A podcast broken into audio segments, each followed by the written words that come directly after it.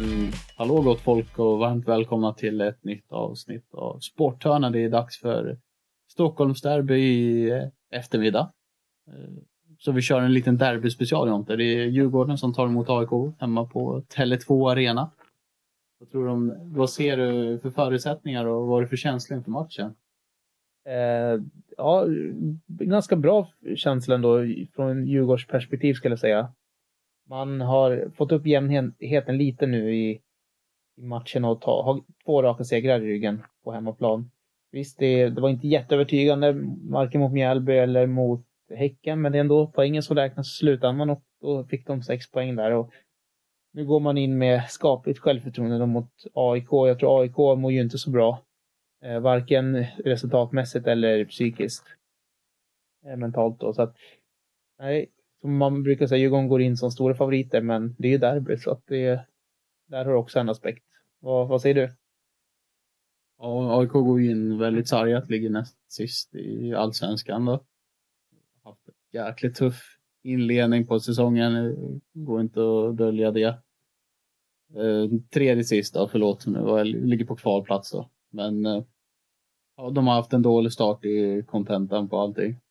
Man går in med sargat självförtroende då, för att uttrycka det milt. Eh, tveksamma spelare. Till start har vi ju Gudetti. Vi har Alex Milosevic och så Viktor Fischer. Även han är tveksam, ska testas nu inför idag och se om de är redo att spela imorgon. Eh, och vad kan man säga mer? AIK kantas av mycket interna problem känns det som. Eh, både styrande positioner som Manuel Lindberg som agerade sportchef under ett tag och var inblandad i en del konstiga affärer också kan vi säga. Och sen har ju inte spelet heller klappat. Utan de två bästa matcherna man har gjort den här säsongen är ju, det är väl det som talar för att man kan göra bra idag. Eh, nämligen att, att eh, man har presterat i Stockholmsderbyna. Dels i kuppen mot Bayern gjorde man en jäkligt bra insats tycker jag. Det var bland det bättre jag sett av AIK på, på ett bra tag. Sättet man spelade och, så, och hade idéer. Och även eh, derbyt i allsvenskan när man vinner hemma på Friends med 2-0. När Alexander Fesai, unga killen, gör båda målen. Det är väl det som eh, talar lite för AIK. Att man eh, presterar bra i derbyna.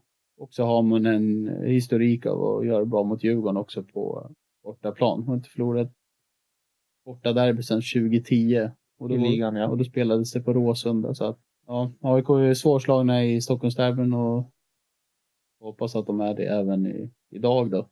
Mm. Sist, sist Djurgården vann en derbymatch i serien var ju 2010, så, nej 2010, 2020.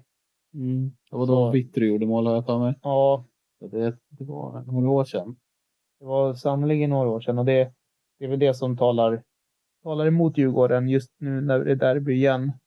Uh, så att det är, eh, ja, det är inte lätt. Verkligen inte. Och det var ju borta mot AIK. Så tittar vi historiskt så är AIK stora favoriter, men jag tycker inte ni har varit så här sargade på jättelänge ändå. Som äh. nu. Så det är väl det som inte kan rädda er den här gången, känns det som i alla fall. Nej. Och Djurgården har ju varit bra på hemmaplan också. Vunnit alla hem, samtliga hemmamatcher tror jag den här säsongen, om jag har koll på det. Det blir ju tufft såklart. Och Frågan är vad som händer om AIK förlorar matchen. Blir Brännan kvar? Känns väldigt tveksamt. Även om jag vill tro att han är rätt man så känns det som att något måste göras. man kan ju inte sparka hela spelartruppen utan det finns ju en enkel väg att gå. Det är att byta ut tränaren. Tråkigt men det är så det fungerar i dagens fotbollsbransch. Som du sa, Djurgården är starkt hemmalag. Fyra segrar har man. Eh, och inför den här matchen nu då som kommer då gjorde, om dels ynglingen Lukas Bergvall gjorde en jäkligt bra match mm. sist mot Häcken och spelade 86 minuter.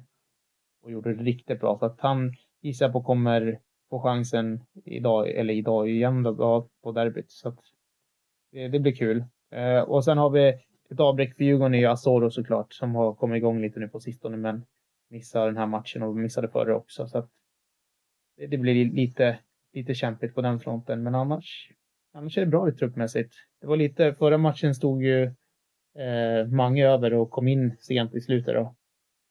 Istället för just Bergvall där, så att ja, det blir spännande om, om han, Mange kommer starta igen eller om han spelformaterar som han gjorde på, på förra matchen där. Eh, det blir lite intressant att se. Det, Radentinas har gått in tillbaka nu från start med hans rutin och sådär och Berg får spela som nummer nio nu där han kanske är bäst egentligen, eller hur? Ja, eller tio tror jag också. Han skulle ju vara jäkligt bra. Släpande lite bakom. Men... Och sen Widell Zetterström är väl tillbaka i kassan. Widell Zetterström gjorde comeback och håller nollan direkt.